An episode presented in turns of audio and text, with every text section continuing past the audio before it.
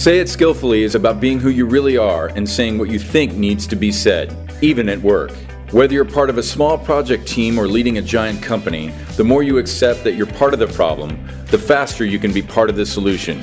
Join Molly Chang today as together we break the silence and learn how to be happier, healthier, and more productive at work and in life. Hello, Molly here. Welcome to Say It Skillfully helping you find the words to create shared reality in a way that's true to yourself. This is the 11th episode of Our Voices, my monthly feature, giving you an inside look into my guests' life journey and what's shaped them. We'll discuss ways to accelerate social change that levels the playing field and helps everyone live to their full potential. I encourage you to listen with curiosity and without judgment. Hearing different experiences of what it means to grow up, go to school, struggle, work, and live in our world I hope you'll gain greater empathetic understanding of people you may not otherwise encounter. And maybe you'll see a bit of yourself in these journeys and embrace we're more similar than not. My guest today, at least to me, appears to be living the dream. And it seems that he groomed this habit right out of college. Rather than taking what everyone else thought might be the dream job, he charted a path by choosing what he thought was, you ready? Most interesting. Yes, He's been guided by making the choice of what most interests him. And it seems to have gone quite well. Over the past 25 years, he's founded, advised, or invested in over 100 high tech startups, some super successful. And today, his work portfolio includes being an author, investor, speaker, and mentor. Now, he's very active in organizations he's co founded. One is the Global Scaling Academy, which teaches individuals and organizations how to plan for and execute on hypergrowth. And the other is Blitzscaling Ventures, which invests in the world's fastest growing startups. He has two degrees from Stanford University, both in the top 15% of his class, and an MBA from the Harvard Business School, where he was named a Baker Scholar, as in top 5% in his class. Meet my new underachieving friend, Chris Yeh. Chris, welcome to Our Voices. Thank you so much for having me, Molly. It is such a huge pleasure to be here. And I can't tell you, I've been looking forward to this all week. I have as well. I'm grateful for your carving up time in your very hectic schedule. And I have to tell you, my image of you is a blur. Like I just picture that you are always in motion on top of absolutely everything. Though I'm imagining there must be a Zen Chris in there somewhere you know, your work is, is fascinating. Uh, but before we get there, I'd really appreciate if you'd kindly share with listeners how your journey started and uh, perhaps start with a yay family history. Yes. So my family, of course, is Chinese, and I consider myself Chinese American. And my family had what was very typical uh, a path for that time. So my parents were born in mainland China. That's how we always refer to it, mainland China. And they grew up there during the war years, World War II, and were forced into exile by the communist revolution led by Chairman Mao. And so at a very young age, they were forced to give up their homes, give up everything they had, and start over as refugees in a new land, in this case, Taiwan. And they grew up there, uh, went to college, and then came to the United States, specifically Southern California, even more specifically Los Angeles, in the 1960s for graduate school. So that's the world that produced me. I was born in the 1970s in Santa Monica and grew up in that environment. So it was growing up in classic Southern California style. Uh, eventually, I went to school, as you mentioned, at Stanford and then Harvard Business School. That was really the first time after graduating from Stanford that I went outside of California. And so I lived in Boston for five years. And then I came back out to Silicon Valley and I've been here ever since. Wow. So let's go back to the early days in Santa Monica. And I'm curious how your parents felt. Were they sort of like, we've got to fit in? And, you know, I'm presuming they spoke Mandarin. What was it like in those early days? Were you trying to fit in, or were there a lot of Asians around? So that was one of the good things about the way I grew up. We had the best of both worlds. We had a real combination. So Santa Monica, of course, is famously one of the most liberal cities in the United States and also a pretty pleasant place to be as well. And so as a result, never really faced the kind of overt racism, at least on a regular basis, that a lot of people ended up having to face off against. And it also meant that there was a significant Chinese American community. So the parents organized a, the West Side Chinese School, which was a classic Saturday school program where the parents taught us Mandarin on Saturday mornings. Of course, I greatly resented this because when everyone else was able to go ahead and enjoy the weekend and watch Saturday morning cartoons, I would spend every Friday night doing Chinese school homework and then spend every Saturday morning attending Chinese school. So this was something that I resented greatly, although it did allow me to actually learn how to speak Mandarin, which I can do not particularly well, but a lot better than if I hadn't done Chinese school. I have to say, my parents had um, had brought someone in to tutor us, and I am not. It's not their fault, and I'm really. That's the one thing I really regret is I don't speak any Mandarin, and it's just annoying. I know folks who are white as can be, and they they can speak Mandarin. I'm like, wait a second, something must be wrong here. Um, was you know your parents? What were they doing for their jobs um, when they were in when they came to the states? Well, I have what has been a classic leave it to beaver kind of childhood. So, my father worked and he has a PhD in electrical engineering from UCLA. And during the early part of my childhood, he worked for the Jet Propulsion Laboratory, the very famous JPL over at Caltech that worked on the space program. And he, in fact, was working on the space program. So you could say he was a rocket scientist, although his field is solid state physics. So he focused on the solar cells that went on the various satellites and, and probes and things like that. And then my mother, she has a degree, a master's degree in library science from USC. But because my father had good jobs all the time when we were growing up, she didn't work. She stayed home and took care of my sister, who's four and a half years older, and me. So I grew up in a classic leave it to beaver style, which means that, you know, I had parents who were married. We had a classic four person nuclear family. Uh, if I went to school, my mom would take me to school and then pick me up and bring me home. There was always someone around. Oftentimes we would see our grandparents on weekends almost every week. So it was an idyllic kind of family environment. Oh, so fortunate. I love it. Do you have any memories of uh, outbursts when you were kind of a pain in the butt for your parents, or were you kind of going along with the flow? Yeah, so unfortunately, I have to admit that I was not always the easiest child to deal with. So I would say that there were definitely outbursts. Uh, I would complain, I would gripe. Uh, I was never a violent child or anything like that, but I rest assured it was not easy being my parent. And this also showed up at school where I would sometimes get into trouble. And this was exacerbated by the fact that my sister was a classic student and I was not. So, what I mean by that is that my sister was a student that all the teachers loved so dearly and always got A's in all her subjects. And so she was the one that all the teachers wanted in their class. And they assumed, hey, this guy's coming out of the same household. Presumably he must be the same way.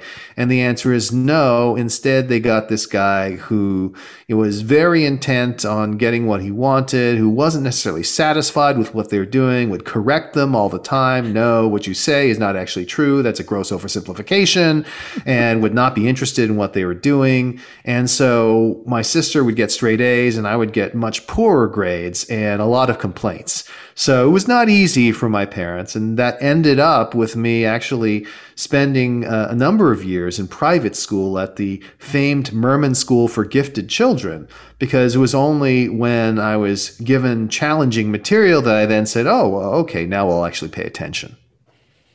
you were a pain in the butt. I could, I could totally, very much so. I could totally see that. The, um, I can see the sibling rivalry as well. Um, what about the, um, um, extracurriculars did you know people hear about the tiger parents of the asians were and your parents are, are academics they're very into education obviously was it ever an option? Were you, you know, like you better be the best at everything that you do or else? I mean, how did you feel about any pressure to perform at school and in extracurriculars? Well, that's one of the fascinating things. So there were definitely tiger moms aplenty during those days. But strangely enough, my parents didn't subscribe to that. And it can be reflected by the fact that the dream that my mother always had for me was that I would someday be an English professor somewhere. And she thought that that would be an environment in which I would thrive and perhaps not get into too much trouble.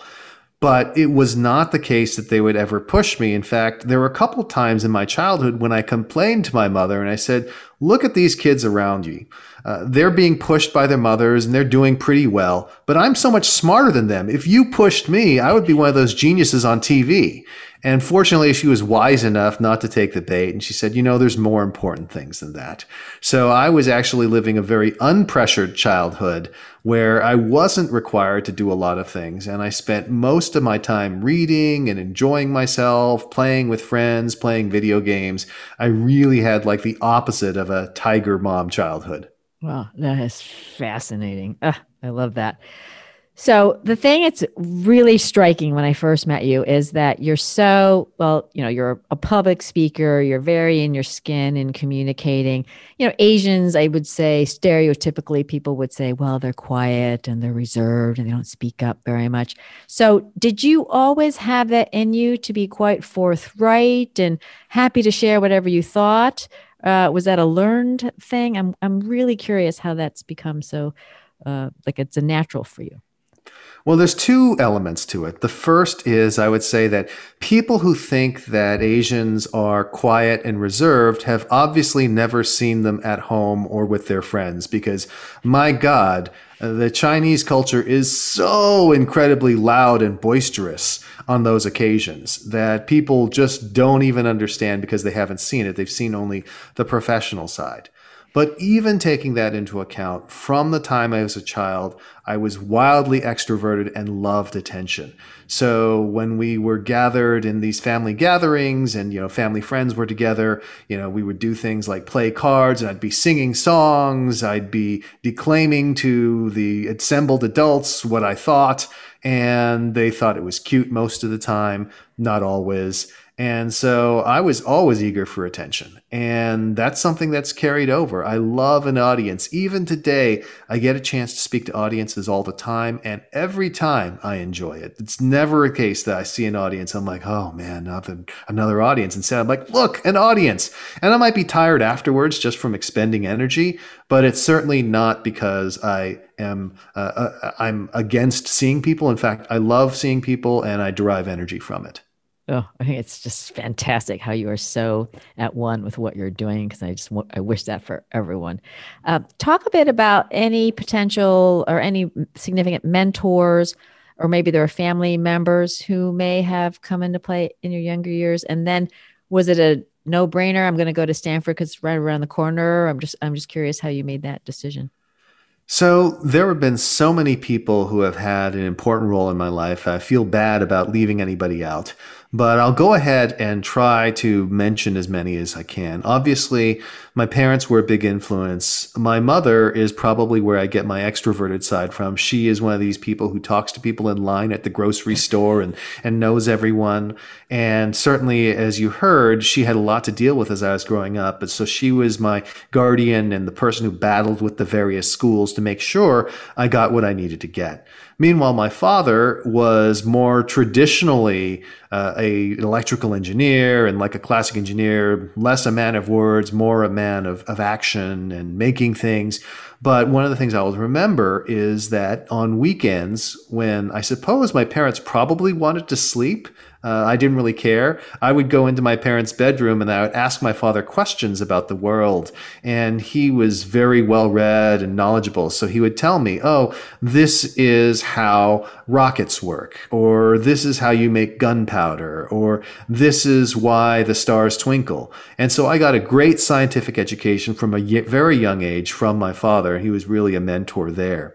Uh, my auntie Janie, who is my mother's older sister, was also somebody who was an important figure in my life. She was around quite a bit. She had a PhD in chemical engineering, but was quite a fan of literature. And so between my mother's library science degree and my aunt, I was always well supplied with books and culture and other things like that. Uh, over at school, there were quite a number of teachers who played an important role in my life. Uh, Stanford, the reason I was thinking about Stanford is that one of these teachers, named Berkeley Blatz, he's still alive, thank goodness. Uh, he taught in the Santa Monica public school system for over 40 years. He also taught at law school. And he had gone to Stanford as an undergraduate, and we did independent studies together. I took all of his classes. He taught me how to write, so played a super important role in my life. And he always extolled the virtues of Stanford, which of course was his alma mater. So that was one of the reasons why I chose to go to Stanford. Uh, I do also want to mention the late, great Harold Connolly, who was the vice principal of my high school, Santa Monica High School. Harold Connolly was an educator, but he was also a multiple Olympic gold medalist and also a, a, pioneer in the field of disabled athletes. He actually, when he was born, suffered a disabling injury to his arm. Despite this, he competed in the regular Olympics in the hammer throw, winning the gold medal on multiple occasions, basically with one arm. So, a remarkable figure. And when my mother saw that I was having trouble readjusting to the public schools after my seventh grade year, Harold Connolly was kind enough, along with the other department heads at the high school, to let me skip two grades and start high school early so I could continue my education. And he was a critical figure. He offered me one of my first jobs, uh, was just a fascinating, wonderful human being and individual. I passed away a number of years ago because obviously he was much older than I, but uh, was hale and hearty to the end. Wow can't believe he won the hammer throw, won the gold disabled. That's unbelievable. Wow. Absolutely. You can find him on Wikipedia. It's a remarkable story. They even made a movie about it because, in addition to everything else, during the Olympics, he and his first wife, who was from Eastern Europe, fell in love and she defected from her country so that they could marry. Uh, sadly, eventually they got divorced. But in addition, uh, some of their children were, the entire family is extremely athletic. Several of Harold's children went on to compete in the Olympics as well, though not with as much success as he. Wow, that's crazy. That's amazing. Family in China? Yes, no? Have you visited much? Feel we connected? still have family in China. I have never actually visited them in China, though they have come to visit us here in the United States and uh, we grew up I, well i did i obviously didn't grow up there but the family was sort of in more of the chongqing area. And so i've never gone back and visited but i still have some family in shanghai. Yeah nice. Well hopefully at some point when we all can travel you'll have a chance to go back. We'll table it for now. You had a very fascinating combo of your uh, undergrad degrees at stanford and just help share with us what they were and how you ended up going there because um, it's obviously paved the way for what you do now. So my two degrees from stanford are in product design engineering and creative writing. So product design engineering of course is where design thinking comes from. My advisor was david kelley the founder of ideo and so it was a phenomenal background for somebody who is involved in the startup world because if you think about the product orientation and really understanding product and design, that education has been enormously valuable, even though I've never really worked professionally as a designer. Similarly, on the creative writing side, that was something where you study writing very broadly. Obviously, I'm studying the traditional elements of English literature, Shakespeare, and other things like that. But we also studied, of course, literary fiction, literary nonfiction, experimental fiction, and poetry. And just getting a grounding in all the different techniques of writing has always been very helpful to me as well. And the way I got into these is I just have always loved creativity and innovation. I love things that are different. I love things that are new. And these were two majors which really, I felt, captured the essence of those things. And so even though, you know, you might think that they're a strange combination, right? To be both a creative writing major staying up all night to finish a short story and a product design major staying up all night to finish an engineering project. Uh, yet it somehow all works together. That's spectacular. You know, underpinning this whole say it skillfully, uh, and, and, listeners know this, is that people can really be true to themselves, grounded in themselves. And I love this early story where, you know, it just, you didn't bat an eyelash and, and talk about how you decided, you you had kind of gotten this quote unquote dream job, which everyone else would have gone for. And you, you bailed on that and, and chose, you know, the path less traveled. Yeah, so when I graduated from Stanford, I was trying to figure out what I would do. And I wasn't entirely certain. So I did a variety of things. I actually applied to one or two MFA programs for creative writing in case I wanted to continue that. Uh, but then eventually I decided, you know, I was going to enter the work world. And so fortunately for me, when your advisor is the founder of IDEO, it is relatively easier to get a job. And so David just sort of said, okay, sounds great. Why don't you come work for me? And so I was going to do that. But that was when fate intervened, and I received this letter in the mail, a mysterious letter from D.E. Shaw and Company. And the mysterious letter read, uh, basically said something along the lines of, Hello, I'm David Shaw. You don't know who I am, but I run D.E. Shaw and Company, which is a hedge fund and investment bank that focuses on hiring the smartest people in the world. And because of your academic achievement, you've come to our attention. We'd like to talk with you about the different things that we're doing. And I had this letter, which I later found out the way that D.E. Shaw handles this is every year for recruiting season the company puts out a bounty for people who can get the graduation programs from the top universities. There's basically 25 universities on the list. And they then go ahead and look up every single person who graduated with distinction or honors and send them that letter. And so I received this letter and I was going to throw it out when my mother said, You know, this sounds like some sort of rich Wall Street company wouldn't you like to fly first class on an airplane for perhaps the only time in your life? Wouldn't that be enjoyable? Why don't you just go? And I said, You know what, mom? You're right. And so I responded to the letter and I got on the telephone. And sure enough, they flew me out to New York first class. I got to sit at the front of the plane for the very first time. They brought me those nuts that they warm up on the plane. I was like, wow, this is great. Of course, I was too young to be served any alcohol, so I couldn't take advantage of that because uh, I was, I think, 19 at the time. But I did go to visit D.E. Shaw and Company, and again, my only intention was to have a cool, fun trip. But what ended up happening is when I got there, I discovered that they were doing projects that related to the internet, which was something I was very interested in at Stanford. The internet was very new at the time, or at least the commercial internet. The Netscape was just starting to come out. And I had actually done some work in my experimental fiction class on metafiction, hypertext, and other things that were online. And I was convinced that this was going to be something that was huge. And so when I found out that they were working on internet projects, I said, well, that's different. And at that point, I flipped from being somebody who was just there for the experience to somebody who actually was like, maybe I want to do this work. And so I ended up interviewing there and they really liked me and they brought me back, flew me first class to Boston to interview with people there. Each time I think I interviewed with like eight people per day. So classic sort of interviewing experience. And it was around that same time I needed to list people as a reference. And so I listed and I called up my, my old friend and mentor, Harold Connolly, and asked him if he would serve as a reference. He said, Well, absolutely. But since you're not continuing with your studies, how about if you come work for me?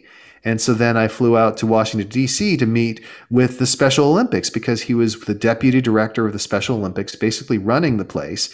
And so I got to meet with the very famous Sargent Shriver, who, of course, was in charge of the Special Olympics. And his, uh, his wife, Eunice Shriver, had Eunice Shriver, his sister, Eunice Shriver Kennedy, of course, had founded the Special Olympics.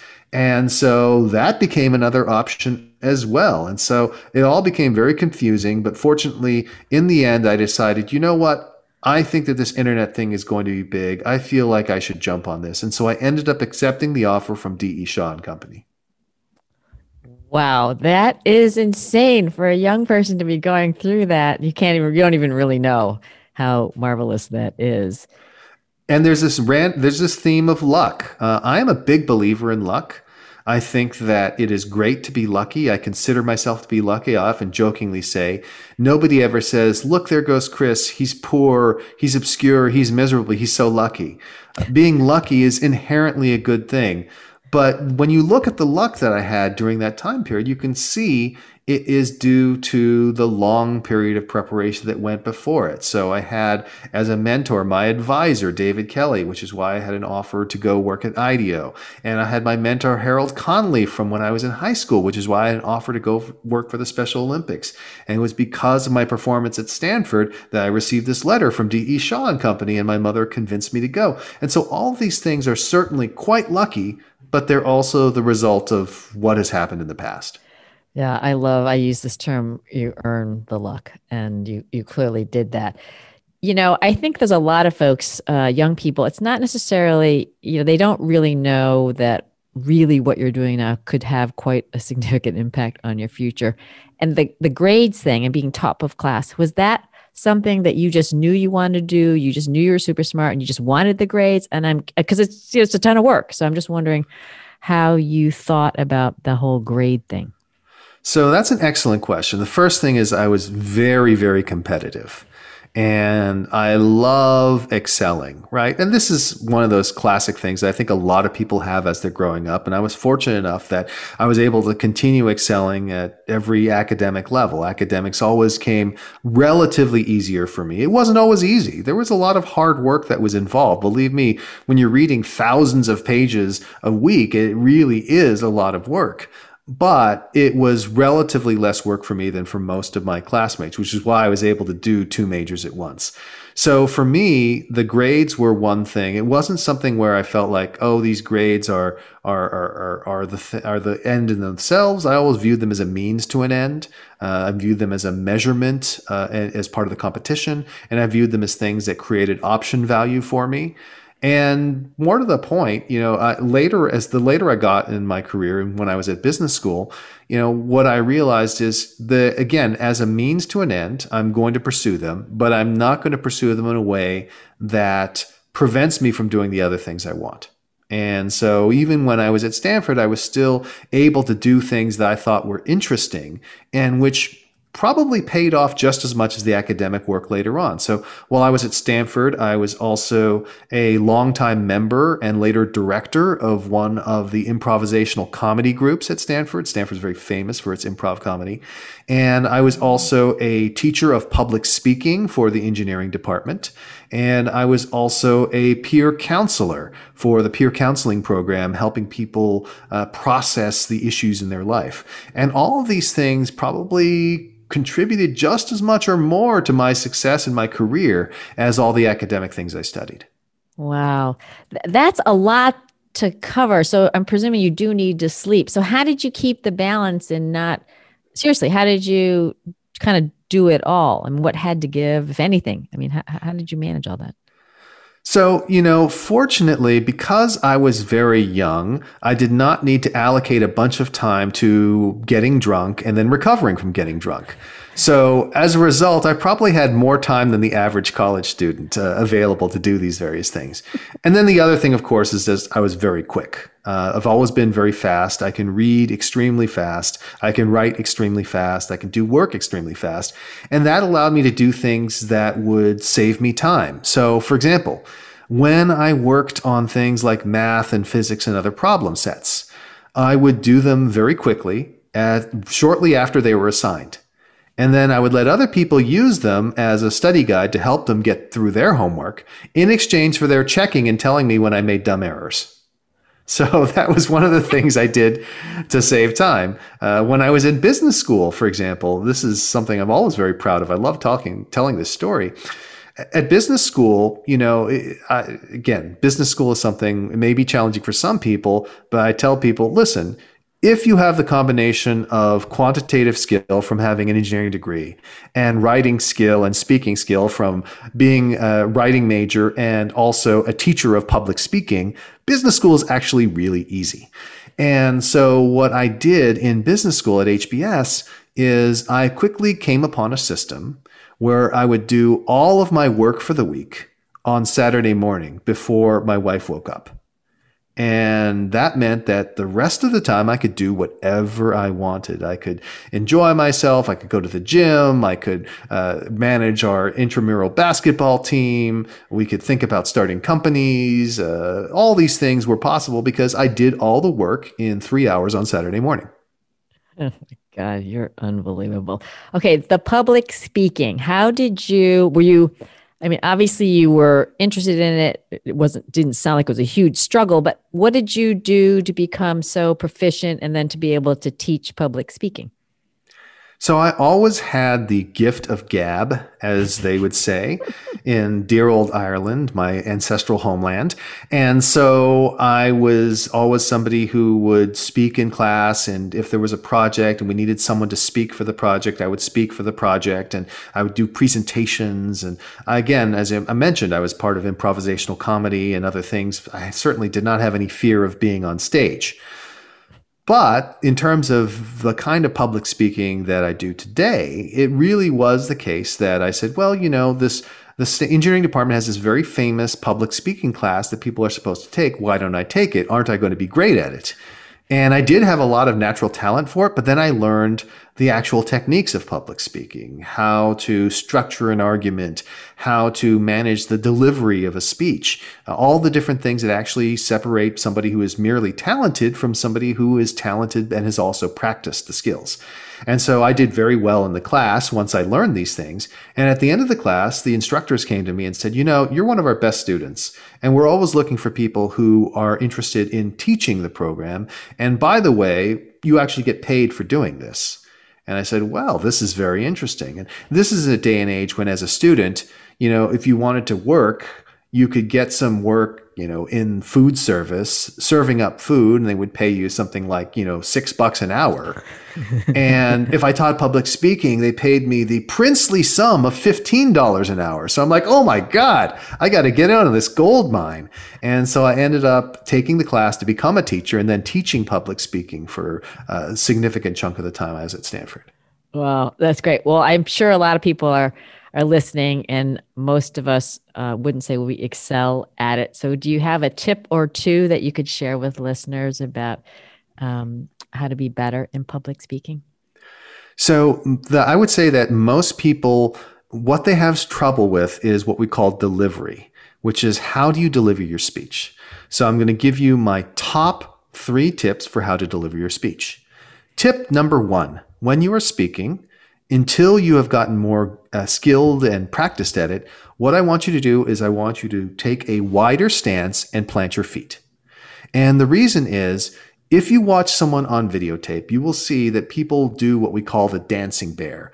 They're nervous, so they're rocking back and forth from foot to foot, and it really doesn't look very good. And if you plant your feet and you're like, I'm just not going to move my feet, then you're going to be better off than 90% of the people out there. Now, when you're more advanced, then you start to figure out, okay, here's when I walk on stage, right? When you watch these great TED Talks and these great speakers, they know how to use their movement on stage. But that takes time and practice. So just to start with, plant your feet and don't move, and you'll be better off than most people. The second thing is to really consider the use of your voice as an instrument one of the things that we have such a struggle with, and again, we are teaching in the engineering department, is people who thought that the way you speak is to just go ahead and speak everything at the same level, with the same pace, with the same tone, and pretty soon everyone's falling asleep. and what we tell people is listen, you've got to vary the pace, you've got to know when you can use silence to really punctuate a point. You need to get your voice to go up to the higher levels or maybe down if you want to emphasize something. And if you're using your voice in that way, you're again going to be ahead of people, way, way ahead of people, because most people are so nervous when they speak, they just fall back into this monotone. And the final thing, which unfortunately you cannot see in a podcast form, but I will paint the word picture for you, is how you gesture. So when you are speaking on stage, and again, I'm speaking specifically on stage and things that are in person, on Zoom, it's a little different, although it still works. The way that people gesture is usually wrong. When people want to gesture, you'll see them, they'll move their hands perhaps, they'll often, you know, count on their fingers or things like that. And these are small motions that look weak and inconsistent. And you don't want to do that. What I tell people is if you are going to gesture, I want your gestures to be larger. The more space you take up with your arms, the more confidence that you're projecting. And when you do these gestures, I want you to use your whole hand and arms, not just your fingers. The bigger the motion, the better. And so I will tell people the way I want you to gesture is I want you to use your entire hand and arm if you want to point at something. Don't just use a finger. And when you do so, you'll do point one, point two, point three. And you can't see it, but I'm taking my hand and I'm just moving it very clearly from point one to point two to point three in motions that are clearly intentional. And the other one is the in front of you. I call it, uh, you can call it sort of the bread loaves. So you often have your hands and you'll do bread loaf one to the left, bread loaf two in the middle, bread loaf three to the right. And that's how you can gesture a three point argument or something like that. So if you use this stance where you're not doing the dancing bear, if you are using your voice in a way as a musical instrument rather than this terrible monotone, and if you are gesturing in a way that is clear and decisive using your entire hand and your entire arm, then you will be ahead of 99% of speakers. Wow, that was a bonus. Okay, I hope everyone was taking a lot of notes for that because I think that is genius. I love it. Thank you, thank you, thank you, Chris. My pleasure. So, okay, be real here.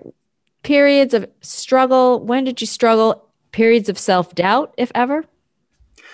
So let's see, periods of struggle. So the clearest period of struggle in my life was when I returned from private school to public school for my seventh grade year. Now, I think that most people will agree that junior high, as they called it then, or middle school, as they call it now, tends to be a low point for just about everyone. Very few people are like, you know what's great? Middle school. And the, the same was true for me. I mean, it was a huge culture shock. Uh, I was suddenly in classes that were years behind where I was. There were bullies that would attack me on a regular basis, and it was just miserable. I really disliked it. And this was one of the battles that my mother had to fight when we went to the principal of the middle school and said, Hey, what are you going to do about it? And her answer was, Well, nothing. I mean, if this material is beneath him, then when he takes it, he'll just get straight A's and then he'll be out of here in another two years. And we're like, what on earth? What kind of advice is this? Uh, by the way, this this is, I think, a bit of overt racism. Uh, so, one of the pieces of evidence that we used to signal to them that this was beneath me, besides the fact that, of course, I had A's in all my classes, was that for the Johns Hopkins Center for Talented Youth program, when I was 12, I took the SAT. That's what you do to get into the program at the time. You took the SAT and you had to score a certain level. And when I was 12 years old and I took the SAT, I got a 1380 which qualified me, I think, as one of the top five people in the country for that age range. And when we mentioned that to the principal, she said, Well, he's just a good test taker. Now, I want you to picture this. Are they going to say that to people from a different background? Or is it something that they're going to say because they view Asian Americans and Asians as people who are test takers, people who, you know, with their conniving ability to get things right, somehow rise to the front of the line unfairly. Well, that did not go over very well with us, which is why we ended up going to my great mentor, Harold Connolly, and jumping ahead to high school two years early. There was also the opportunity to jump straight to college at UCLA, but even at 12 years old, I was wise enough to know that might not be the best idea. They had that television show on starring Neil Patrick Harris, Doogie Howser, about being a doctor at age 16, and I was like, that does not look good. I think that skipping to college at age 12 is probably not a good idea, and I think that I've been proven right in the long run. this is hysterical. Thank you for sharing that. So, this is a thing intellectually so genius, right? Gifted, smart, got it. Mm-hmm. The emotional intelligence, the self awareness in uh, appreciating that other people may experience us differently than we might perceive ourselves. Tell us, Chris, about your learning that way. Were you as advanced on that dimension as well? Oh, dear God, no. So I was, as you can imagine, so full of myself and my abilities perhaps justifiably so, but nonetheless, very full of myself, that I was not the most emotionally aware person. I will, in my own defense, say that you know I was very young uh, for my age and everything else, and so you know that's something which I really had to learn over time, and I give a lot of credit for that to my classmates and friends at Stanford because they were willing to put up with me and all the different things I would say. For example, one of my friends pointed out to me when I made the statement, Well, of course, I'm the smartest person I've ever met. He said, Well, that means you're saying that the rest of us are not as smart as you. I'm like, Yes, that's correct. I mean, isn't that obvious to everyone? And he's like, you know, that's not the winning way, and that's not the best way to get people on your side. I'm like, oh, yeah, you know, you're actually right about that. Didn't really think about it that way. And so having people around who had lived a more normal life and were able to help me understand how to see things through other people's eyes was very important.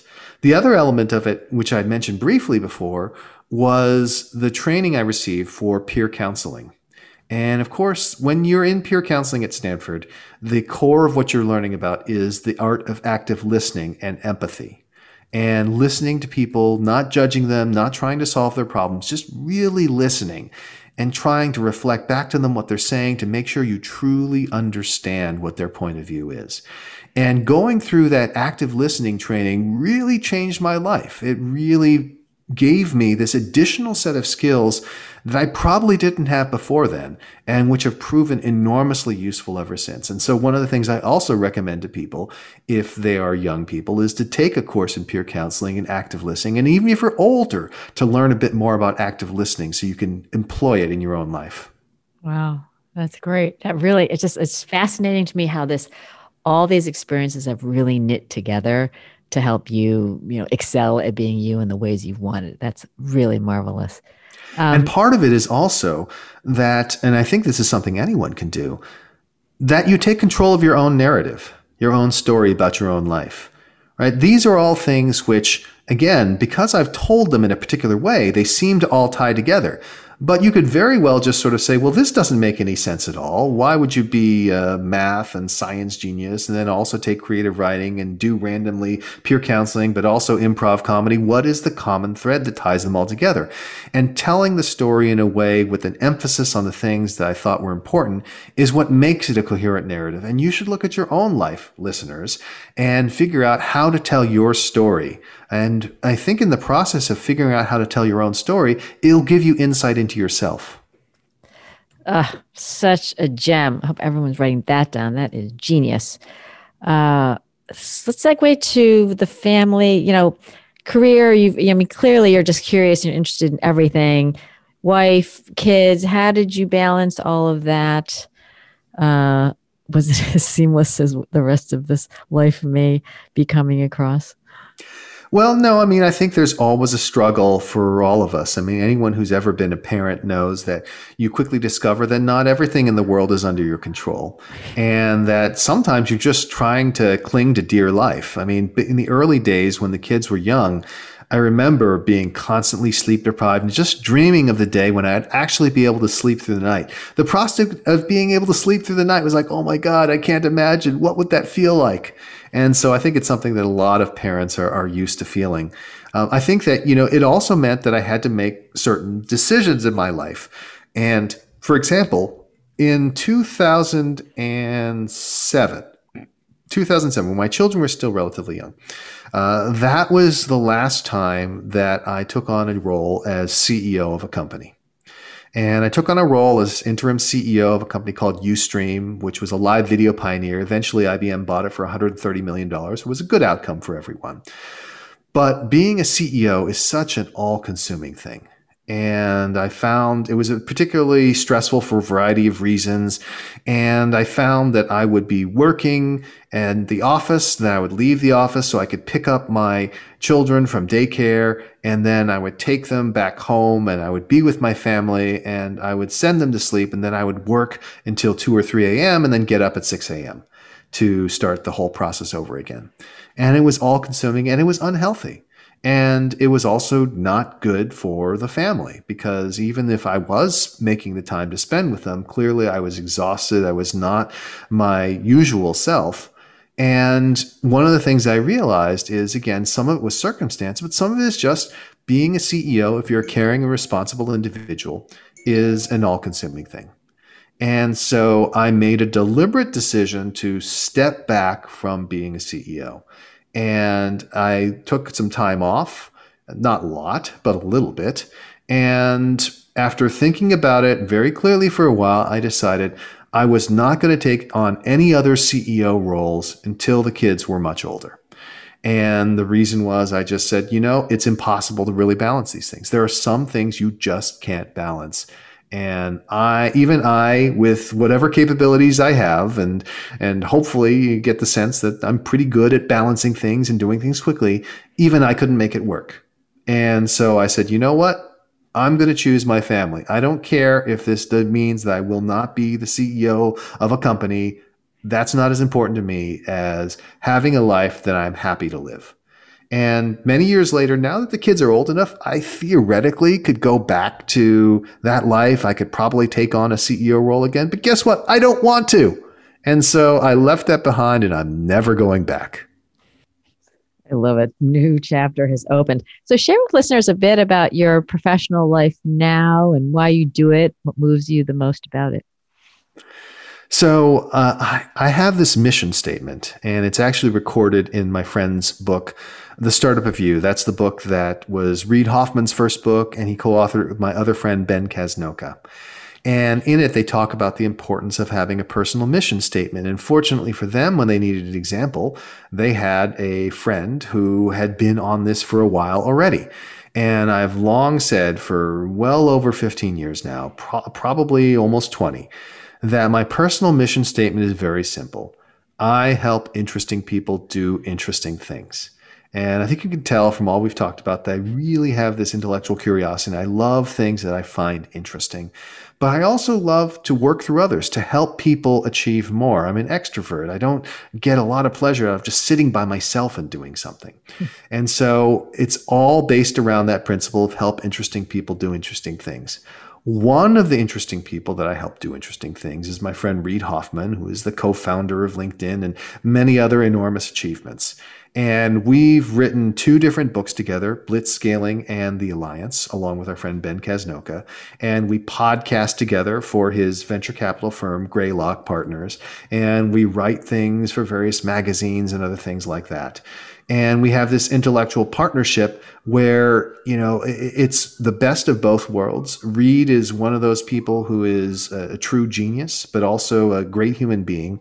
And so when we write things we're writing not just to explore things because they're interesting but also to have an impact on the world and that's one of the things that makes that partnership really work for me. You can imagine there's plenty of other people in this world who've reached out to me and said, Hey, would you write something with me? Would you write something with me? But oftentimes what they're looking for is they want the prestige right? They want the, the, the ability to say, oh, look, I'm a public intellectual too, rather than wanting to have an impact on the world. And so the work that we do, again, very focused on entrepreneurship, but also on whatever else happens to be interesting to us. So, for example, our next podcast that's going to come out is going to be about decision making. The last one was looking back on the career of Jeff Bezos and what made Jeff Bezos successful. Uh, we've talked about many other topics that don't necessarily fit squarely in the field of this is how you start a company, but it's stuff that we find interesting. So that is a big part of what I do. Uh, in addition, I support the books by doing a lot of public speaking. As I mentioned to you, I spoke about blitzscaling probably three times yesterday in different public events. And I like to joke for those of you who remember the classic movie from the 1980s, Beetlejuice, starring Michael Keaton and a very young Winona Ryder if you say the word blitzscaling three times quickly, then I just mysteriously pop up. So I do a lot of this public intellectual work and I really enjoy it because it gives me a chance to, to meet audiences and develop connections. And that's fantastic. Uh, in addition to that, uh, that work on writing books and, and being a public intellectual, I also run this firm that you mentioned, Blitzscaling Ventures, along with a couple of partners. And the goal of Blitzscaling Ventures again to serve the purpose of helping interesting people do interesting things. We use the power of the ideas of blitzscaling to identify the highest potential startups in the world. And I then develop a relationship with their CEOs and which allows us to invest in their companies and help them scale. And I can hardly think of a higher leverage way to get a chance to work with interesting people who are going to have an impact on the world than to help out the founder and CEO of a company that's going to be the next Airbnb or the next Stripe or the next Amazon or what have you. So that is fantastic. And I get to spend time doing things that a lot of other people don't find enjoyable, like talking to potential investors about investing into the fund. I love it. It's a great opportunity for me to tell a story and meet someone who's interesting and accomplished. So I count myself as enormously lucky. And as I said, it's good to be lucky. Yeah, I love the fact that you are just so centered in like doing your secret sauce. And I just, I really um, hope for people to find that kind of love um, for what they do because you can you can feel it coming through. It's just amazing. Um, we talked a bit about the extent to which you know the playing field is really level, you know, and think of diversity very broadly. And I'd love your comments on what do you think needs to happen. You mentioned being quite in a minority as being, you know, East Asian male doing what you're doing. Just thoughts on how we can all be more part of the solution and and creating more understanding and, and creating more opportunity for all? Well, it is a difficult one. I wish I had the solution for systemic racism that I could provide in the next 90 seconds that would allow everyone to make it work. But sadly, I don't seem to have that just yet. But I do have thoughts. I think the first thing is people need to develop that greater sense of empathy as we mentioned, I didn't always have a great sense of empathy. I mean, I always felt empathy. It's, it's, it, I always felt badly for others, but I didn't know how to express it. I didn't know how to really hone it until I'd been trained.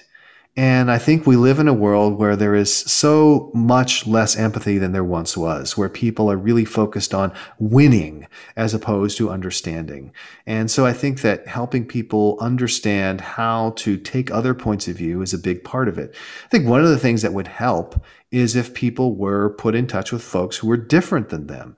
You know, you learn a lot more from talking with people with different backgrounds and with different experiences than just uh, just talking with people who have the same ones. And yet, we live in a world where social media has unfortunately tended to concentrate people in a way such they tend to only spend time with people who are like them.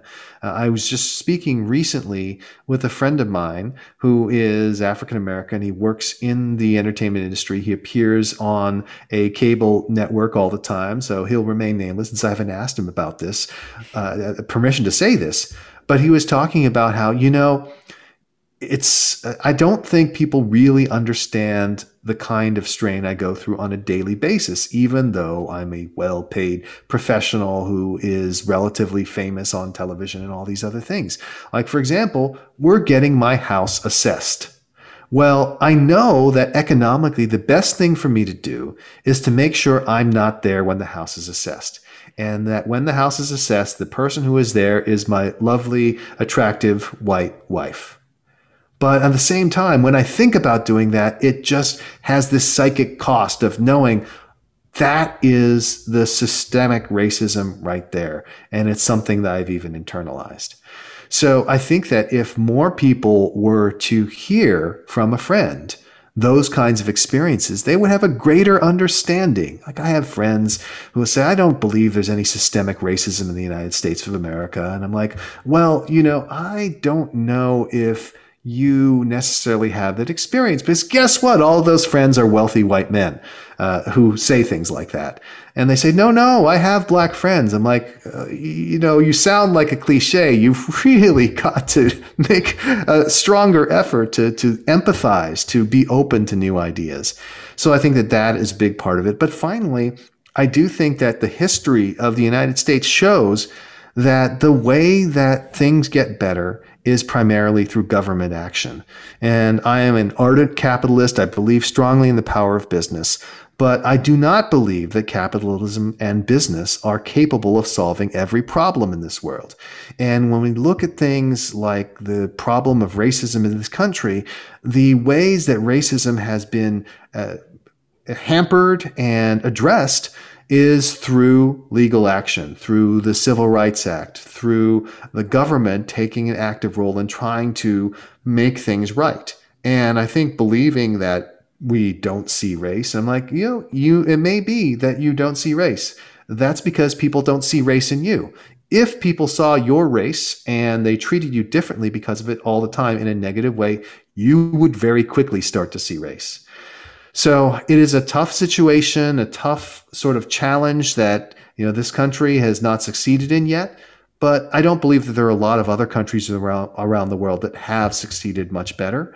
Uh, I think that we're still trying, and I think that if we all continue to make this effort, continue to try to reach out, and by the way, that means things like speaking up when you see something happening that's wrong, letting other people know what your point of view is.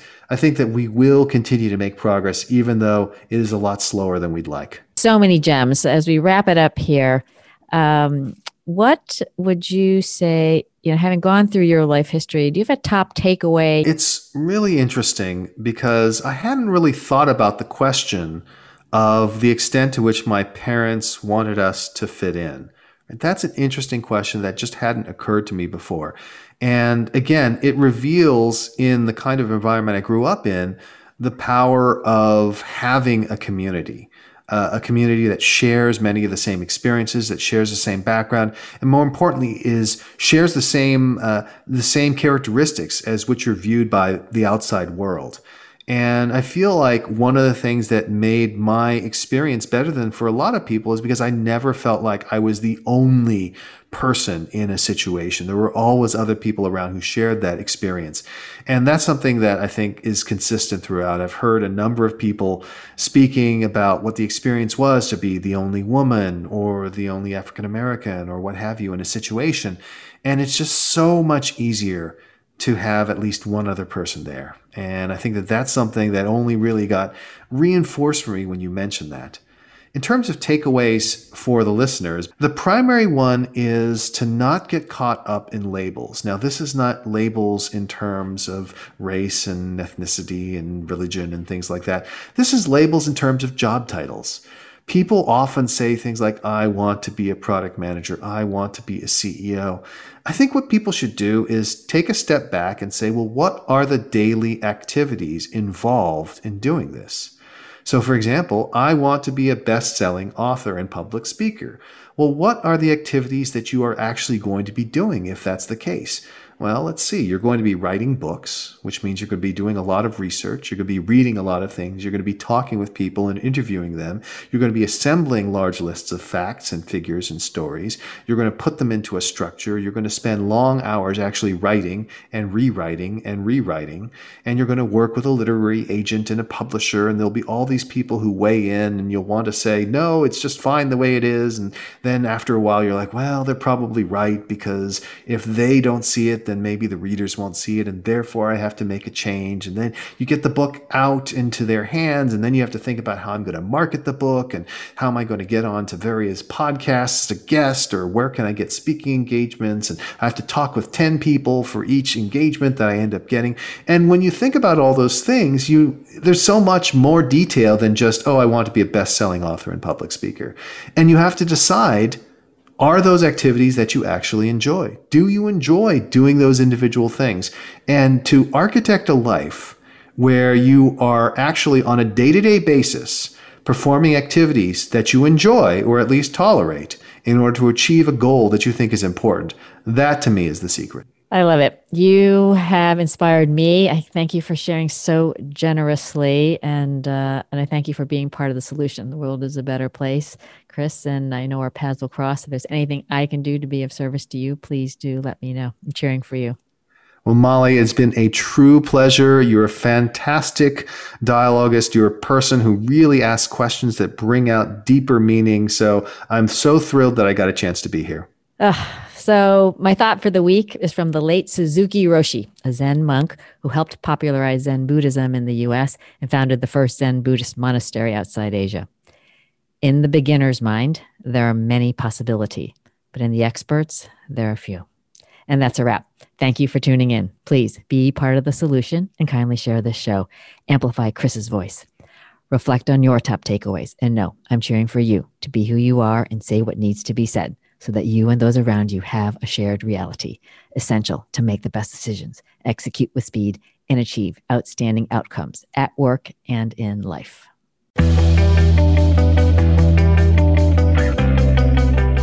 Thanks for listening to Say It Skillfully with host Molly Chang.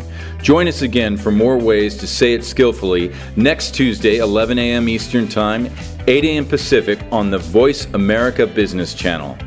Follow Molly on LinkedIn and Twitter. Check out sayitskillfully.com and sign up so you don't miss her latest 90 second video. And please be part of the solution. Kindly tell others about this program so they say it skillfully too.